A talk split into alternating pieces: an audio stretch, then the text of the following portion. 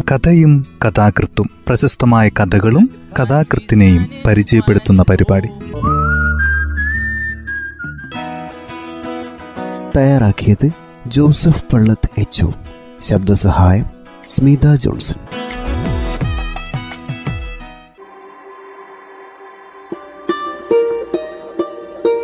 കഥയും കഥാകൃത്തും എന്ന ഈ പരിപാടിയിൽ ഇന്ന് തകഴി ശിവശങ്കരപ്പിള്ളയുടെ അറുപതാം വയസ്സിൽ എന്ന ചെറുകഥയാണ് ഇന്ന് പരിചയപ്പെടുത്തുന്നത്. കഥ ഇങ്ങനെ ആരംഭിക്കുന്നു. ബോധിപ്പാൻ എങ്ങനെ അങ്ങേ സംബോധന ചെയ്യണമെന്ന് എനിക്ക് അറിഞ്ഞുകൂടാ അങ്ങിപ്പോൾ എന്റെ ആരാണ്? ഞാൻ അങ്ങയുടെ ആരാണ്? നാം തമ്മിലുള്ള ബന്ധത്തെ നിർവചിക്കുന്ന ഒരു വാക്ക് ഭാഷയിലില്ല.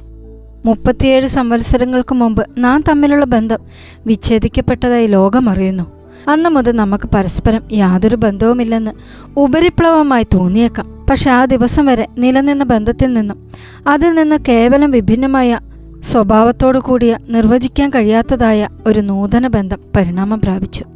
അത് ഭാര്യ ഭർത്തൃ ബന്ധമല്ല സ്നേഹബന്ധമല്ല ശത്രുത്വമല്ല കേവലം പരിചയക്കാരുടെ വേഴ്ചയുമല്ല. പിന്നെന്താണ് എന്തോ. പക്ഷെ ആ ബന്ധവിശേഷം എന്റെയും അങ്ങയുടെയും ജീവിതത്തെ കാര്യമായി ബാധിച്ചിട്ടുണ്ട്.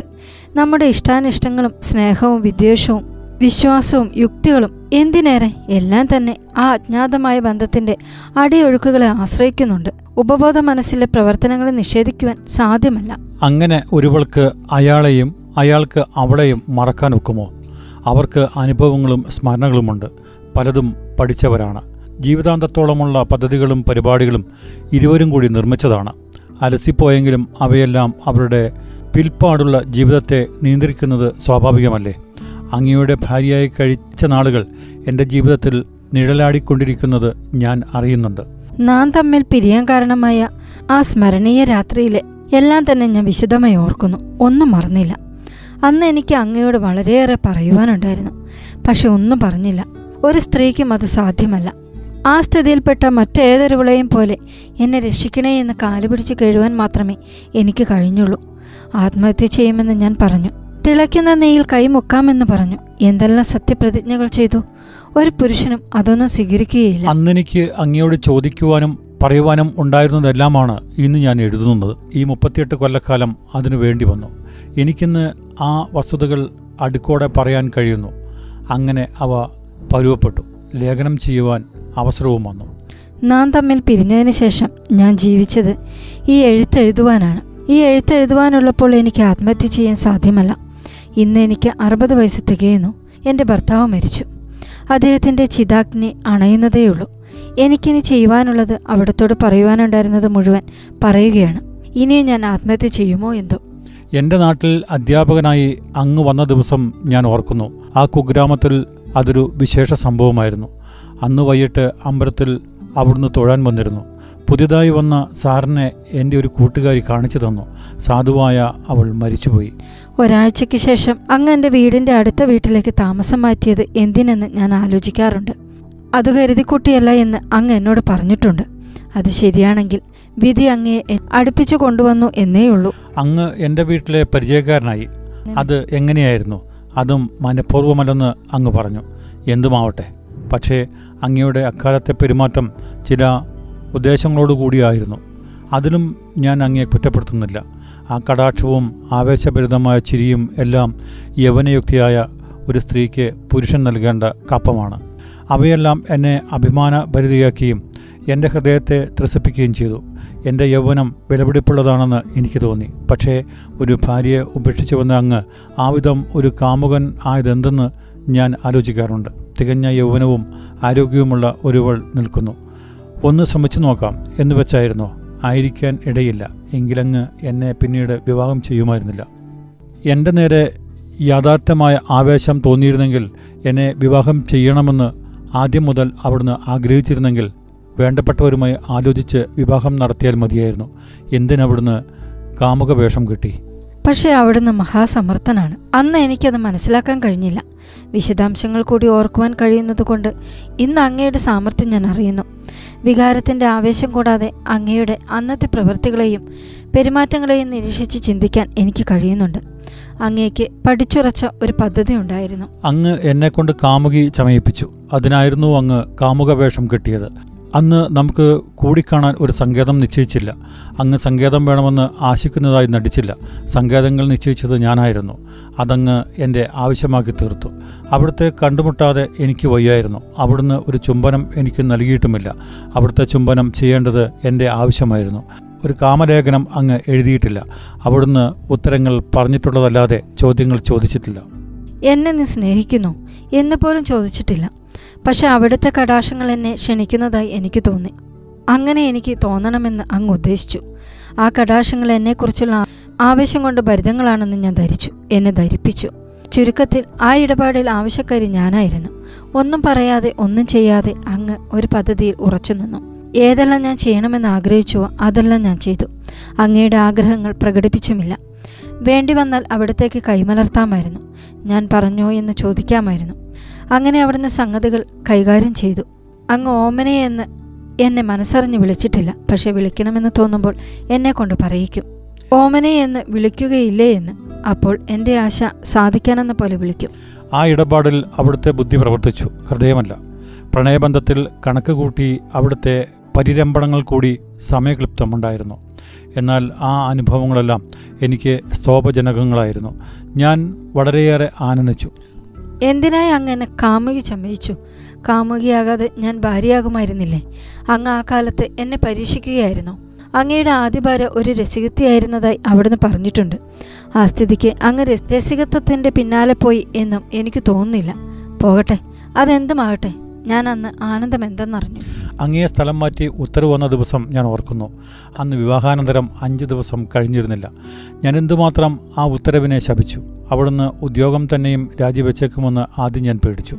അപ്പോൾ അവധിയെടുത്താൽ മതിയെന്ന് ഉപദേശിക്കണമെന്നാണ് എനിക്ക് തോന്നിയത്. സ്ഥലം മാറ്റം റദ്ദു ചെയ്യിക്കാൻ ശ്രമിച്ചാലെന്തെന്ന് ചോദിക്കണമെന്ന് എനിക്കുണ്ടായിരുന്നു. പക്ഷേ അന്ന് അവിടുന്ന് എങ്ങനെ പെരുമാറിയെന്ന് എനിക്കറിയാം.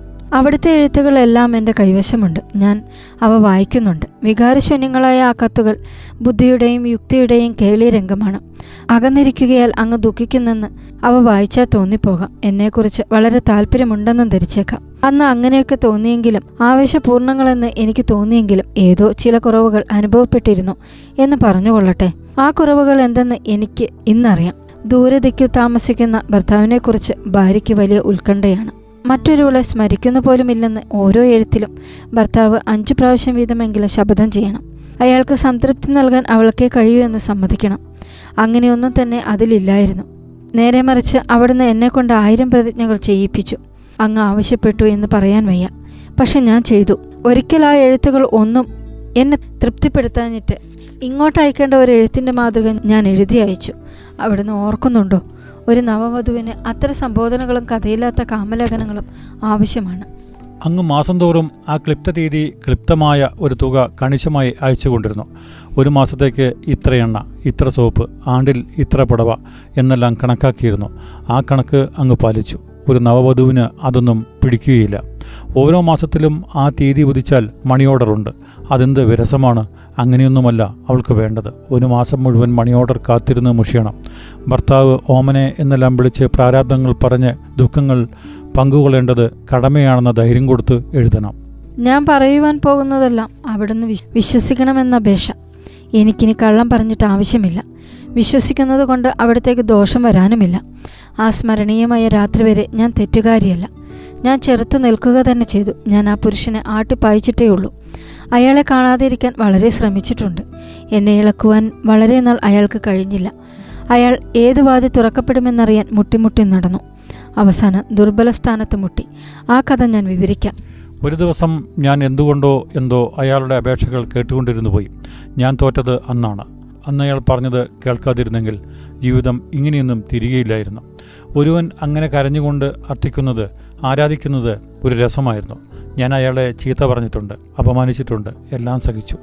അയാൾ എന്റെ കാൽക്കൽ വീണ് ആയിരം പ്രതിജ്ഞകൾ ചെയ്തു. സങ്കേതങ്ങൾ നിശ്ചയിച്ച് നേരം വിളക്കുവോളം മഞ്ഞുകൊണ്ട് വൃതാ കാത്തിരുന്നു. പിറ്റേന്ന് ക്ഷീണിച്ചു വരും. ഞാൻ രസിച്ചു ചിരിച്ചുപോയി. മറ്റൊന്നും വേണ്ട. ആ രാത്രിയിൽ എല്ലാറ്റിനും സാക്ഷിയായി ആറു മണിക്കൂർ കാത്തിരിക്കുവാൻ അങ്ങേക്ക് എങ്ങനെ കഴിഞ്ഞു? അന്ന് ആ വസ്തുത എനിക്ക് ചിന്താവിഷയമായില്ല. കാലം കഴിയുന്തോറും അത് ഒരു മഹാപ്രശ്നമായി വളരുന്നു. ഒരു പുരുഷൻ അയാളുടെ ഭാര്യ രാത്രിയിൽ മറ്റൊരു പുരുഷനുമായി സംസാരിക്കുന്നത് ഒളിച്ചിരുന്ന് കേട്ടുകൊണ്ടിരിക്കുക. അതും പരപുരുഷൻ പ്രണയാഭ്യർത്ഥന ചെയ്യുന്നത്. അത് അസ്വാഭാവികമല്ലേ? ഭർത്താവിന്റെ ക്ഷമ ആറു മണിക്കൂർ നീണ്ടു നിൽക്കുമോ? ഭാര്യ ഭർത്ത ബന്ധമെന്നുള്ളത് ഇത്രയേ ഉള്ളൂ ആ രാത്രിയിൽ ആ പുരുഷനും ഞാൻ തമ്മിലുണ്ടായതെല്ലാം ഞാൻ ഓർക്കുന്നു. ഒരു സ്ത്രീയെ ഒരു ഭയങ്കര പരീക്ഷണത്തിൽ അവിടുന്ന് കണ്ടു ചാടിച്ചു. എന്നിട്ട് ആ അഗ്നിപരീക്ഷ നോക്കിക്കൊണ്ടിരുന്നു. സ്ത്രീ ദുർബലയാണ് ചപലയാണ്. ആറു മണിക്കൂറും മറ്റും അവൾക്ക് എതിർത്തു നിൽക്കുവാൻ കഴിയില്ല. ഒന്നിനെ തന്നെ അല്പനേരം ഉറ്റുനോക്കി നിന്നാൽ അവൾ അതുമായി പറ്റിപ്പിടിച്ചു പോകും. അവൾ സ്തുതിക്കപ്പെട്ടാൽ അവളുടെ അനുകമ്പയിൽ സ്പർശിച്ചാൽ അവളുടെ സ്ഥൈര്യം തീർന്നു. ഒരുവൻ ജീവിതത്തെ മുഴുവൻ വാഗ്ദാനം ചെയ്താൽ വാഴ്ത്തിയാൽ മുൻപിൽ മുട്ടുകുത്തിയാൽ കരഞ്ഞാൽ ഒരുവളുടെ ചെവി ആ ആവലാദികൾ കേട്ടുപോകും. ഞാൻ അസ്വസ്ഥമായി അവിടെയൊക്കെ ഓടി നടന്നു എന്നെ രക്ഷിക്കാൻ അവിടെ ഒന്നും ഉണ്ടായിരുന്നില്ല ആരെങ്കിലും അവിടെ വന്നിരുന്നുവെങ്കിലെന്ന് ഞാൻ ആശിച്ചു. എങ്കിൽ അയാൾ പോകുമായിരുന്നു. പെട്ടെന്ന് സൂര്യൻ ഉദിച്ചെങ്കിൽ. എന്നാൽ എനിക്ക് കരയാൻ തോന്നിയില്ല. എനിക്ക് അയാൾ പറയുന്നത് കേൾക്കാൻ ഭയമായിരുന്നു. കേട്ടുപോയാൽ അതൊരു തെറ്റായിരിക്കും. അയാൾ എന്നെ ഭീഷണിപ്പെടുത്തിയില്ല. കനകാഭിഷേകം ചെയ്യാമെന്ന് പറഞ്ഞില്ല. അയാൾ പാവമാണെന്ന് സമ്മതിച്ചു. എന്നെ എന്നെന്ന് സ്നേഹിക്കാമെന്നും വിശുദ്ധമായ എല്ലാറ്റിനെയും കൊണ്ട് സത്യം ചെയ്തു. മറ്റൊരാൾക്ക് ആ ഹൃദയത്തെ സ്ഥാനമില്ല. എന്നെ അയാൾക്ക് തൃപ്തിപ്പെടുത്താൻ കഴിവില്ലെങ്കിലും എന്നെന്നും വിശ്വസ്തനായ ദാസനായിരിക്കും. തന്റെ ഭാര്യയെ മറ്റൊരുവൻ അലട്ടുന്നത് എങ്ങനെ അങ്ങേക്ക് കണ്ടുകൊണ്ടിരിക്കാൻ കഴിഞ്ഞു? അങ്ങയുടെ സ്ഥാനത്ത് മറ്റൊരാളായിരുന്നെങ്കിൽ ചാടി വന്നേനെ. അല്ലെങ്കിൽ ഒരു കൊലപാതകം നടക്കുമായിരുന്നു. അപ്പോൾ അങ്ങ് പ്രത്യക്ഷപ്പെട്ടിരുന്നെങ്കിൽ നാം ഇങ്ങനെ പിരിയേണ്ടി വരുമായിരുന്നില്ല. വീണ്ടും ആ പുരുഷൻ പ്രാർത്ഥിച്ചു. മനസ്സറിയാതെ ഉത്തരങ്ങൾ പറഞ്ഞുപോയി. ആത്മാർത്ഥതയുടെ പിന്നാലെ വഴുതി അങ്ങനെ പോയി. എന്നെ സ്നേഹിക്കുമോ? ഞാൻ അറിയാതെ ചോദിച്ചതാണ്. രണ്ടാമതും അയാൾ എന്റെ കരം ഗ്രഹിച്ചപ്പോൾ എനിക്ക് കൈവലിക്കാൻ സാധിച്ചില്ല. എന്റെ ഭർത്താവ് അറിഞ്ഞാൽ? അയാൾ ഒന്നും മിണ്ടിയില്ല. തേങ്ങി തേങ്ങി ഒരു കരച്ചിലായിരുന്നു മറുപടി. എന്റെ ഭർത്താവിനെ ഒരിക്കലും അയാൾ അധിക്ഷേപിച്ചില്ല. എന്റെ ദേവി ഞാൻ ഭാഗ്യഹീനനാണ്. എന്തുകൊണ്ട്? ഭവതി വിവാഹിതയാണ്. അതുകൊണ്ട്? എന്റെ ഹൃദയം അസ്ഥാനത്താണ് പതിച്ചത്. അതിന് ഞാൻ പറഞ്ഞ മറുപടി ഇപ്പോഴും എന്റെ ചെവിക്കുള്ളിൽ മുഴങ്ങുന്നു. അങ്ങേക്കും അത് മറക്കാൻ സാധ്യമല്ല. ഓ അദ്ദേഹം അറിയുകയില്ല. എന്നിട്ടും ആ മനുഷ്യൻ അത് ലംഘിച്ചില്ല. അടുത്ത നിമിഷം ഞാൻ ബോധപതിയായി. അയാളെ യുക്തിവാദം കൊണ്ട് മടിപ്പിക്കാൻ ശ്രമിച്ചു. അത് ശരിയല്ല. എന്റെ ഭർത്താവിനെ ഞാൻ സ്നേഹിക്കുന്നു. അദ്ദേഹത്തെ വഞ്ചിക്കുന്നത് ശരിയല്ല എന്നെല്ലാം പറഞ്ഞു. ആ ന്യായവാദങ്ങളെല്ലാം ആ മനുഷ്യൻ സമ്മതിച്ചു. പക്ഷേ എന്റെ യുക്തികൾ തന്നെ എന്നെ അബദ്ധത്തിലേക്ക് നയിച്ചു. എന്റെ ന്യായവാദങ്ങൾ ഉപസംഹരിച്ചത് ഞാൻ ഓർക്കുന്നു. നിങ്ങളെ ഞാൻ മറക്കുകയില്ല. എന്നും ഈ സ്നേഹം ഓർക്കാം. എന്നെ ഉപദ്രവിക്കാതെ എന്നെ സ്നേഹിച്ച് ഇങ്ങനെ പോയി ആ വാചകം. എന്നെ ആരാധിച്ചുകൊണ്ട് ജീവിതം പോക്കിക്കൊള്ളാമെന്ന് അയാൾ സമ്മതിച്ചു. അയാൾ അവസാനമായി ഒരു പ്രാർത്ഥന ചെയ്തു. മറ്റൊന്നും ആവശ്യപ്പെടുകയില്ല. ഈ പ്രാർത്ഥന തന്നെയും ആവർത്തിക്കുകയില്ല. അങ്ങനെ പരീക്ഷിക്കുകയായിരുന്നോ. മനഃപൂർവം ചതിക്കുകയായിരുന്നോ. എന്നെ ഉപേക്ഷിക്കണമെന്ന് കരുതിയിരിക്കെ അതിന് ഒരവസരമായി അങ്ങ് അത് ഉപയോഗപ്പെടുത്തുകയായിരുന്നോ. എന്റെ പുതുമ നശിച്ചിരുന്നില്ല. എന്നെ വേണ്ടാതാകുവാൻ കാലമായിരുന്നില്ല.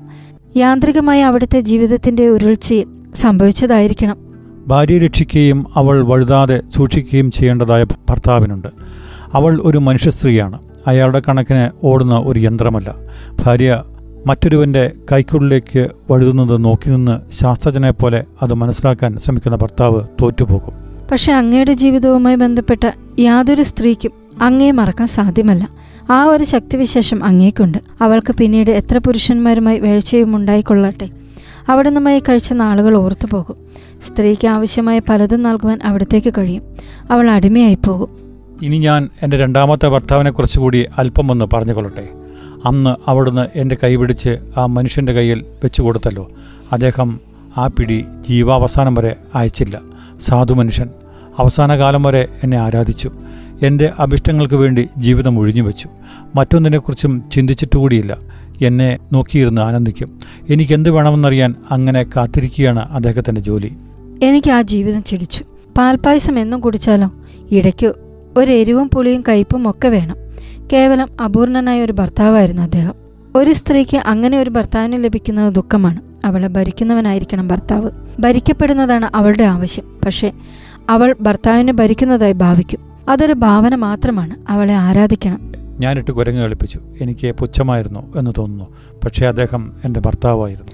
എന്റെ ഈ കത്ത് ഒരുപക്ഷെ അങ്ങ് വായിച്ചു ചിരിച്ചേക്കും. എന്നാൽ ഈ എഴുത്തിലെ കാര്യങ്ങളിൽ അങ്ങയുടെ ചിന്ത ചെലുത്തുമെന്ന് വിശ്വസിക്കുന്നു. മറുപടി അയക്കുമല്ലോ.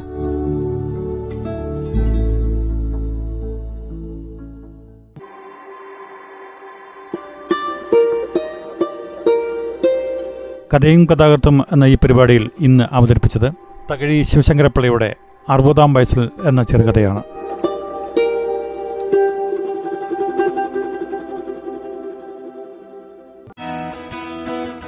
തയ്യാറാക്കിയത് ജോസഫ് പള്ളത്ത് എച്ച് ശബ്ദസഹായം സ്മിത ജോൺസൺ.